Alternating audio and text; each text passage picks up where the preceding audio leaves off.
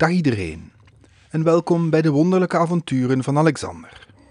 Tijdens de vorige aflevering heb ik jullie niet meegedeeld wat de naam was van de speciale intro die ik gebruikt had. Dus krijgen jullie hem vandaag nog een keer.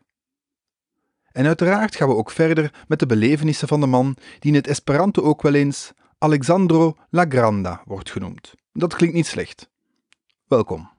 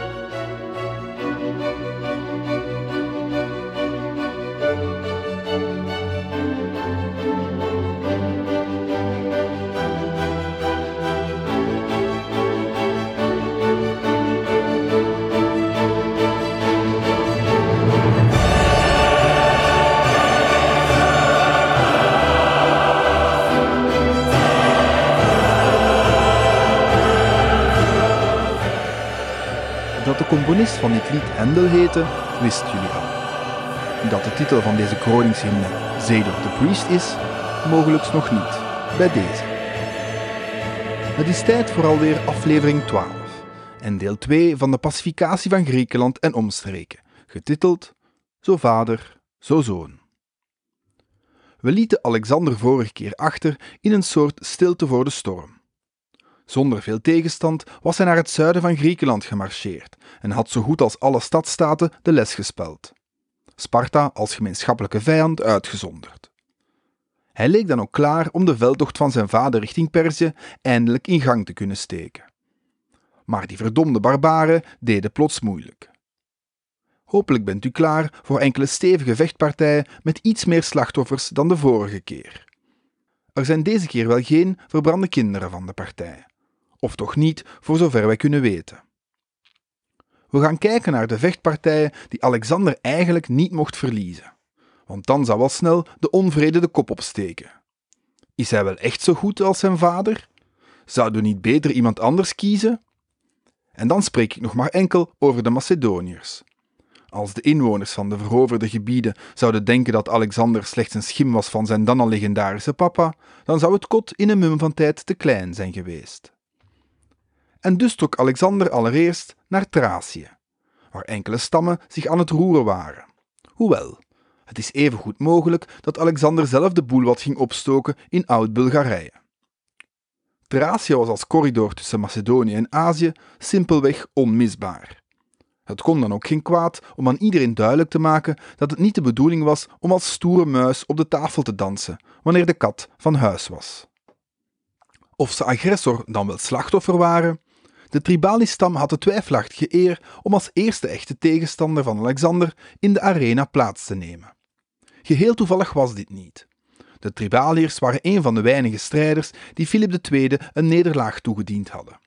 Of toch een gedeeltelijke. Ze hadden de buit die Filip bij de Skieten had veroverd van hem kunnen wegstelen toen hij op de terugweg was naar Pella. Een gevecht waarbij Filip zelfs gewond was geraakt. Wegens de rollende economie was dit ook een financieel zware klap geweest voor onze eenogige koning. Tijdens de eerste ontmoeting tussen beide partijen bevinden de Tribaliërs zich op een heuvel. De Macedonische infanterie, onder leiding van Alexander, is in aantocht. Het strijdplan van de Thraciërs bestond erin om volgeladen karren naar beneden te laten denderen, om zo de Macedonische formatie te doorbreken en daarna de aanval in te zetten. Alexander ziet echter meteen wat er aankomt en beveelt zijn mannen om doorgangen te creëren voor de wagens. Waar dat niet lukt, moeten de mannen hun schilden schuin voor en boven zichzelf zetten, zodat de karren als het ware over de soldaten kunnen rijden. Een beetje vergelijkbaar met een skateramp of een kleine helling, net zoals de Romeinen later de testudo-formatie zullen invoeren. Het plan werkt en er vallen geen doden en amper slachtoffers. Alexander spoort zijn mannen aan hun strijdkreet uit te roepen, laat de boogschutters eerst wat tribaliërs doodschieten en chargeert dan. Meer dan duizend vijanden liggen dood op het terrein. Een heel deel kan ontsnappen. Wie echter niet kan ontsnappen, zijn de duizenden vrouwen en kinderen die door de Thraciërs waren meegenomen tijdens de veldtocht. Ze worden zonder pardon buitgemaakt en als slaaf verkocht. De rollende economie kan weer draaien. Na deze keer, in tegenstelling tot zijn vader, de buit wel te hebben veiliggesteld, dringt Alexander verder door in Thracisch gebied, om de Tribaliërs nog eens duidelijk te maken wie de baas is. Hij komt aan aan de Donau, een rivier die hopelijk wel bekend is. Net als bijvoorbeeld de Rijn is het een imposante rivier die doorheen de geschiedenis een natuurlijke barrière zal betekenen, niet in het minst tijdens het Romeinse Rijk.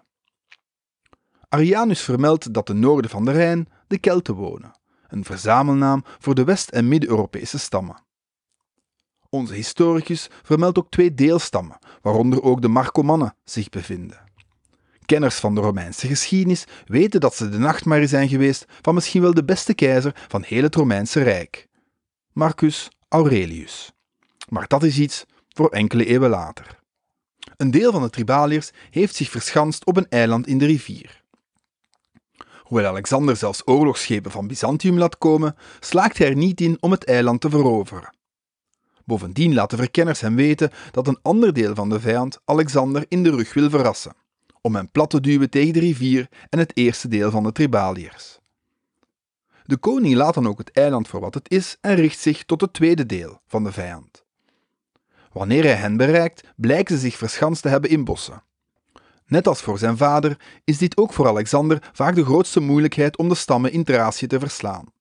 Ervoor zorgen dat de veldslag plaatsvindt op open terrein. Zeker de phalanx, maar ook veel van de andere eenheden, waren gewend om op open vlaktes te vechten. Het was net daar dat ze hun voordeel uithaalden. Wanneer de Macedonische soldaten chargeren terwijl de vijand in het bos zit, blijkt duidelijk dat de Thraciërs in het voordeel zijn en zelfs het overwicht hebben. Dus beveelt Alexander om lawaai te maken en vooral om de boogschutters en slingeraars de vijand te laten bestoken. Die kan zich niet inhouden en stormt op de Macedonische strijdmacht af. Enige tijd later liggen er minstens 3000 dode Thraciërs op het slagveld, tegenover 11 dode ruiters en 40 dode infanteristen, als op Ptolemeus mogen geloven. Uiteindelijk slaagt Alexander er wel niet in om het eiland in te nemen, maar hij besluit toch om de Donau over te steken. Dit is iets waar zijn vader niet in geslaagd was, en dus kan hij niet anders dan beter te doen dan papa. Freud zou er een hele kluif aan hebben gehad. Deze keer is zijn woede gericht tegen de stam der Geten, de Gettai. De reden hiervoor is dat deze stam zich in volle gevechtsformatie zou hebben vertoond aan de noordelijke oevers van de Donau. Reden genoeg om hen een lesje te leren. Hoewel dit meer dan waarschijnlijk eerder de manier was waarop de Geten een onbekende tegenstander welkom heten, dan wel een echte oorlogsverklaring. Tja, à la guerre, kom à la guerre zeker. Alexander besluit om de Geten te verrassen en gebruikt stro en ander drijvend materiaal om s'nachts op ongeziene wijze de machtige Donau over te steken. Bij het ochtendkrieken zijn de Gettai stom verbaasd wanneer ze plots worden begroet door Macedonische troepen, die zich bovendien hebben verschanst tussen het riet dat zich daar bevindt. In paniek laten de Geten alles vallen, waarna de Macedoniërs hun nabijgelegen nederzetting plunderen en de buit naar Macedonië laten verschepen. En Alexander zal nog een klein beetje verder trekken en zelfs de Kelten ontmoeten, die helaas meer schrik hebben van de hemel die op hun hoofd zou vallen dan van Alexander zelf. Reden genoeg voor de koning om hen als blaaskaken te bestempelen. Deel 1 van de brand in het rijk van Alexander is geblust. Of hij het nu zelf had aangestoken om zijn route naar Perzië veilig te stellen of niet, Thracië is gepacificeerd. Hoe zit het dan met die andere buur, Illyrië? ook wel eens de neven en nichten van de Macedoniërs genoemd. En toeval of niet, wanneer Alexander naar Paeonië gaat en daar de Paeoniërs en de Agrianen ontmoet, krijgt hij weet van een revolte van Cleitus, een zoon of kleinzoon van Bardilis. Dat was de Illyrische koning die de Macedoniërs zware klappen toebracht, tot Filip II in een felbevochten veldslag de oude koning op de knieën kreeg en Illyrië aan zich onderwierp. Deze kans kon Alexander zich niet laten ontglippen. Hij onderhandelt met zijn bondgenoot, de Agrianen, en deze stam zou zelf een vijand van Alexander in hun buurt aanvallen, zodat hij niet op twee fronten zou moeten vechten. De Agrianen zullen nog vaak terugkomen in ons verhaal, omdat ze een van de meest gevreesde buitenlandse hulptroepen van Alexander waren. Het waren geduchte ruiters die niet bang waren van barre omstandigheden. Alexander zal ze vaak gebruiken als hij nood heeft aan onverschrokken strijders, vooral als het ruig terrein betrof. Op deze manier kan Alexander richting Pellium trekken, de stad die door Cleitus en zijn bondgenoot Glaucias wordt bezet. Waar Pellium lag, zullen we nooit echt weten, maar het vermoeden is dat het Gornagorice is, een dorp vlakbij het drielandenkruispunt van Albanië, Noord-Macedonië en Griekenland. Ergens tussen Hoog-Macedonië en Epirus Indus. Alexander kwam aan in Pellium en de strijd kon beginnen. Arianus deed ons mee dat de Illyriërs de dag voor de eerste veldslag nog snel drie jongens, drie meisjes en drie zwarte rammen offerden. Wat een barbaren toch, die Illyriërs. Alexander begint aan het beleg van Pellium, ergens in de winter van 335-334 voor Christus.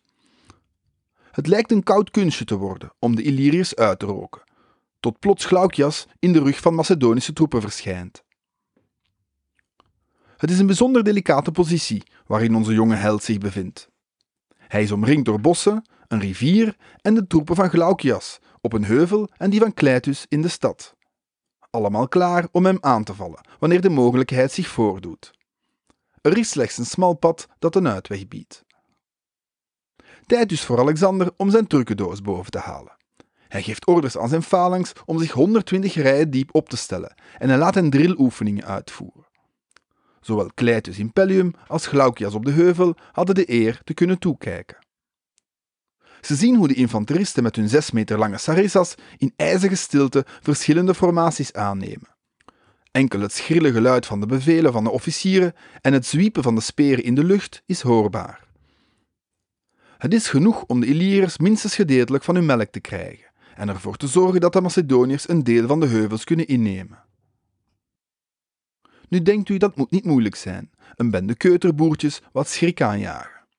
En hoewel het klopt dat de Illyriërs ver van de discipline hadden van de Macedoniërs, schrikkenpieten waren het zeker niet. Het moet dan ook een indrukwekkend beeld geweest zijn. Duizenden soldaten die perfect synchroon aanvalshandelingen uitvoeren. Eigenlijk was het meer een pluim voor de manier waarop Filip II zijn leger had geperfectioneerd dan een verdienste voor Alexander. Maar dat is hier slechts bijzaak. Als u wilt weten waarom de Macedonische phalanx zich met sprekend lijkend gemak door Perzië zal snijden en met enorm veel moeite gestopt zal worden door de Romeinen, dan is hier een deel van uw antwoord. Een goed gedrilde en gebruikte phalanx was als een pletwals. Helaas was het ook een enorm log en kwetsbaar ding, wanneer het zich bevond op slecht terrein of niet werd ondersteund door een competente generaal en een heel scala aan hulptroepen. Maar dat laatste kunnen de Illyriërs natuurlijk niet weten wanneer ze worden geconfronteerd met Alexander zijn Broadway-optreden. Hoewel de heuvels nu waren ingepalmd door Macedonische troepen, is de veldslag verre van voorbij. De troepen van Cleitus zitten nog steeds klaar in Pellium en die van Glaucias hebben zich hoogstens wat verplaatst naar verderop gelegen gebied. Bovendien heeft Alexander dringend voedsel nodig. Het was namelijk onmogelijk gebleken om voedsel en andere voorraden te verzamelen, omdat voedselzoekers belaagd werden door de Illyrische troepen. Alexander kopieert dan maar de man die er bijna als enig in was geslaagd zijn vader te verslaan, Onomarchus. De koning zal namelijk de belegeringswapens als artillerie gebruiken, net als de Fokers dat hadden gedaan tegen Filip II. Op die manier geraakt hij eindelijk uit de Illyrische wurggreep.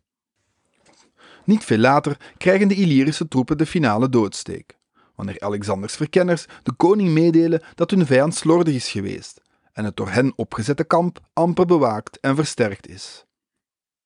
Er volgt niet meer of niet minder dan een slachtpartij, wanneer de Macedonische troepen s'nachts het kamp binnenvallen en de verbouwereerde Illyriërs simpelweg in mootjes hakken. Mochten de conventies van Genève al bestaan hebben in de 4e eeuw voor Christus, er was geen enkel artikel geweest dat Alexander niet had geschonden tijdens de voorbije campagnes. En nog wil hij verder gaan, want Cleitus slaagt er toch in te ontsnappen en steekt bij zijn vlucht Pellium in brand. Toch eindigt het hier, en ik zal op de website een link plaatsen naar een leuk YouTube-filmpje met een geanimeerd overzicht van de pacificatie van Thracië en Illyrië. Zonder veel bloedspatten, wel te verstaan. Het moet gezellig blijven, natuurlijk. Waarom stopt onze rusteloze adolescent? Wel, het nieuws bereikt hem dat Thebe aan het revolteren is. Kent u Thebe nog? De stadstad in Boeotië die in der tijd met de Perzen heeft meegevochten. Net als de Macedoniërs trouwens, maar dat is maar een detail. Er was een Macedonisch garnizoen in de stad aanwezig, maar de Thebanen hadden dit garnizoen aangevallen en vastgezet in de Cadmea, een citadel die zich bevond tussen de eerste en tweede verdedigingsmuur van de stad. U raadt nooit wie mee deze opstand had veroorzaakt, door niet alleen de door Alexander verstoten democratische elite te sponsoren, maar ook door een verhaal te fabriceren over de dood van de jonge koning. Ah, eigenlijk moeten we hem ook ergens feliciteren. Heeft niet elke grote leider een nemesis nodig om zelf nog groter te worden? En je kan Demosthenes in ieder geval niet van een gebrek aan doorzettingsvermogen beschuldigen. De Atheense orator beloofde bovendien dat zijn thuisstad zeker de opstandige Thebanen zou helpen, of dat liet hij tenminste zo uitschijnen. Net als Alexanders dood was ook dit helaas een leugen. Wanneer Alexander het nieuws verneemt dat er wat broeit in Thebe, maakt hij Stantepé de rechtsomkeer. Niet alleen kan hij zich geen opstand in Griekenland veroorloven, dit is ook het perfecte moment om aan de stadstaten te tonen dat hij geen pacifistische geitenwolle sokkendrager is. In dertien dagen staat het leger aan de poorten van Thebe. Ruim 500 kilometer, wat neerkomt op een gemiddelde van 40 kilometer per dag. Als u nu denkt, dat zou mij misschien ook wel lukken als ik wat oefen, dan denkt u verkeerd. Minstens drie bergketens moesten worden bedwongen, nog afgezien van alle andere hindernissen en enkele tientallen kilo's bagage per soldaat.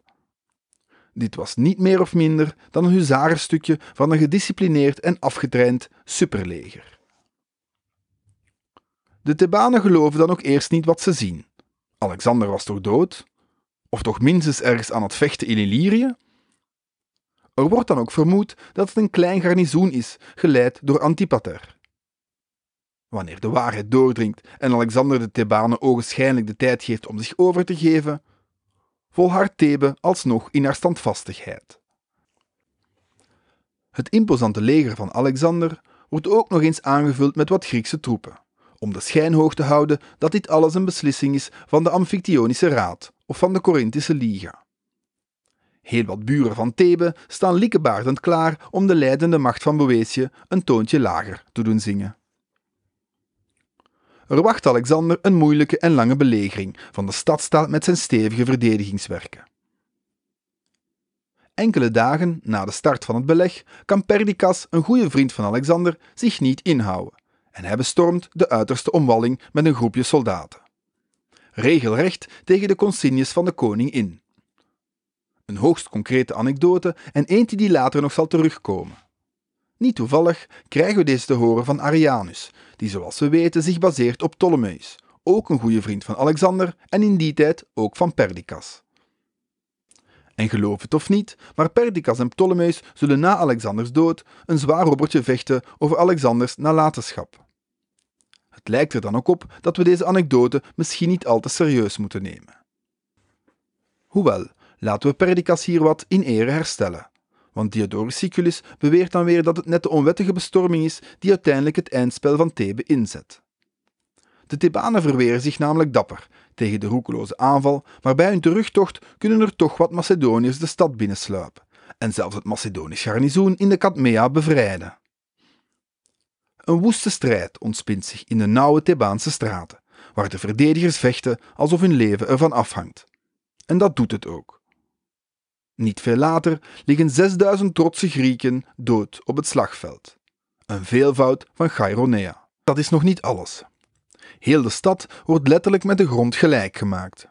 Of toch bijna letterlijk. Elk gebouw wordt tot op de laatste steen afgebroken, op het huis van de poëet Pindar na. Omdat die gunstig stond tegenover het Macedonische hof, ergens in de vijfde eeuw voor Christus. Tja. Het moet een apocalyptisch beeld geweest zijn voor de nazaten van Pindar, wanneer ze de volgende dag niets dan puin zien, hun huis uitgezonderd. Van een Pyrrhus-overwinning gesproken. Stad Thebus pristina nomine, nomina nuda tenemus, om Umberto Eco in de naam van de roos te parafraseren. Thebe van weleer bestaat als naam. Naakte namen houden we over. Naakte namen en een slachtpartij, ongetwijfeld met de nodige vreedheden en verkrachtingen erbij. Heel de nog levende bevolking wordt verkocht als slaaf, om zo de Macedonische oorlogsmachine te financieren. Als een volleerde Pontius Pilatus wast Alexander zijn handen in onschuld. Het waren namelijk de Boeotiëse hulptroepen, samen met de Thracische barbaren, die het gros van de vreedheden hebben verricht. De koning roept zelf een soort ad hoc vergadering van de Corinthische Liga bijeen, waarbij hij hen laat beslissen wat er moet gebeuren. Wonder boven wonder verkiezen ze dat Thebe met de grond moet worden gelijkgemaakt. In ieder geval heeft Machiavelli zijn zin. De Hellenen zullen zich nauwelijks nog roeren, ook niet wanneer Alexander zich duizenden kilometers verderop bevindt. Athene en omstreken zijn in shock en vrezen de volgende te zijn. Maar Alexander kan niet zonder hun vloot, dus krijgen ze een fluweelzachte behandeling. Eerst verzoekt hij nog de uitlevering van Demosthenes en negen van zijn trawanten, maar na wat onderhandeling en ongetwijfeld ook wat steekpenningen moet er slechts één iemand worden uitgeleverd. En die Chinese vrijwilliger is Gardemus, louter toevallig de enige niet-Atheense Griek van het gezelschap. Wat een helden toch, die mannen in de oudheid. De Atheners zullen later wel op actieve wijze Thebaanse ballingen aansporen om zich te vestigen in de stad, in weerwil van de edicten van Alexander. Want ja, er waren heel wat aristocraten kunnen ontsnappen, net voor het beleg van Thebe. Nadat ze eerst het volk hadden opgepookt, waren ze de enigen die konden vluchten, omdat enkel zij paarden ter beschikking hadden. Heerlijk toch, die nobele edelieden. Solidariteit en eergevoel is leuk, tot de grond wat te heet onder de voeten wordt. Dan is zelfbehoud en egoïsme toch net iets leuker en is samenhorigheid toch meer iets voor het gepeupel. Er wordt zelfs verteld dat een Athener een Thebaanse edelvrouw opkoopt op de slavenmarkt. Niet om haar vrij te laten, maar om haar als minares te gebruiken. Een mooi woord voor prostituee. Net als in de 21ste eeuw klinken woorden van stoere mannen soms holler dan een lege kerk. De Griekse stadstaten zullen zich dan wel koest houden in Griekenland, respect zal Alexander van hen nooit meer echt krijgen. Daarvoor is de shock van de brute verwoesting van Thebe te groot. Duizenden doden zijn geen probleem, maar dat wordt het wel als het plots je gelijken zijn die worden afgeslacht in plaats van een bende barbaren. Denk aan Philips veldtocht, die ook een ver van ons bedshow was voor de Grieken, tot de stadstaat Olynthus werd vernield. Dat is toch net dat tikkeltje gruwelijker. De schandvlek van Thebe mag echter niet doodgenuanceerd worden en zal nog honderden jaren een smet op Alexanders blazoen blijven, tot de tand destijds hem alsnog een opputsbeurt geeft. Ik wil u nog één anekdote over de verovering van Thebe niet weerhouden, omdat ze vaak in mijn ogen wordt gebruikt als een soort tegengewicht tegenover de verwoesting van de stadstaat. Een gewicht dat op de balans wordt gelegd om zo aan te geven dat Alexander ook zijn goede kanten had. Er was namelijk een Thebaanse edelvrouw, die ook de strapatsen van Alexanders leger moest ondergaan, en ze werd aangevallen en verkracht door Thracische mannen. U hoort het al, het zijn die verdomde barbaren weer. Na de vernedering van de vrouw vraagt de Thracische leider waar het goud en geld ligt. Ze zegt dat het verstopt is in de waterput in het midden van haar tuin. Daar aangekomen zegt ze aan de Thraciër dat hij diep in de waterput moet kijken, waarna ze hem erin duwt en er stenen ingooit. Zoiets kan natuurlijk niet, en de vrienden van de gesneuvelde soldaat brengen de vrouw voor Alexander. De vrouw denst absoluut niet terug en vertelt een verhaal over een familielid dat gesneuveld was tijdens de slag van Chaironea tegen Filip II. Zwaar onder de indruk van haar waardigheid verleent Alexander de vrouw gratie, net als haar kinderen. Ze krijgt zelfs wat geld toegestopt. Wat een nobele heerser is die man toch. Ik denk dat het tijd wordt dat we hier stoppen, vooraleer we hier te cynisch worden. Het is niet dat ik niet wist waar ik aan begon toen ik besloot om deze podcast te maken. Alexander de Grote was, als we de bronnen mogen geloven, geen vrede sadist, maar een voor zijn tijd bijzonder aimabele en begripvolle leider. Zo vader, zo zoon. Is dat misschien een positieve noot om af te sluiten? Misschien kan ik het aan u, de luisteraar, overlaten, naar welke richting u de balans wilt laten overhellen. Heeft u vandaag een traan gelaten bij de tot slaven verkochte tribaliërs? Bij de onwetende geten die Alexander welkom heten om dan te moeten toekijken hoe hun huizen en voedsel verwoest werden? Of bij de Illyriërs die in hun slaap de keel werd overgesneden? Of begon uw empathie logischerwijze pas wanneer we meer plastische details kregen in plaats van cijfers? Dit begon tijdens de verwoesting van Thebe, waar mensen werden uitgemoord waarmee de vroegere en latere schrijvers zich een stuk meer mee konden identificeren dan met de barbaren uit de Balkan. Ach, geschiedenis is wat het is, niet wat ik of u wou wat het was. Vreedheid is er een spijtig onderdeel van, dus laten we ons optrekken aan de kleine lichtpuntjes en de mooie verhalen. Ik ga het in ieder geval niet nodig achten om elke keer zo lang stil te staan bij de vele doden. Het is belangrijk, vind ik, om alle kanten van het verhaal te tonen, maar het blijft iets wat zich 2300 jaar geleden heeft afgespeeld. Niet eergisteren of zelfs maar de vorige eeuw. Het blijven verhalen, geen voorvallen waar een waarheidscommissie of oorlogstribunaal voor moet worden opgericht.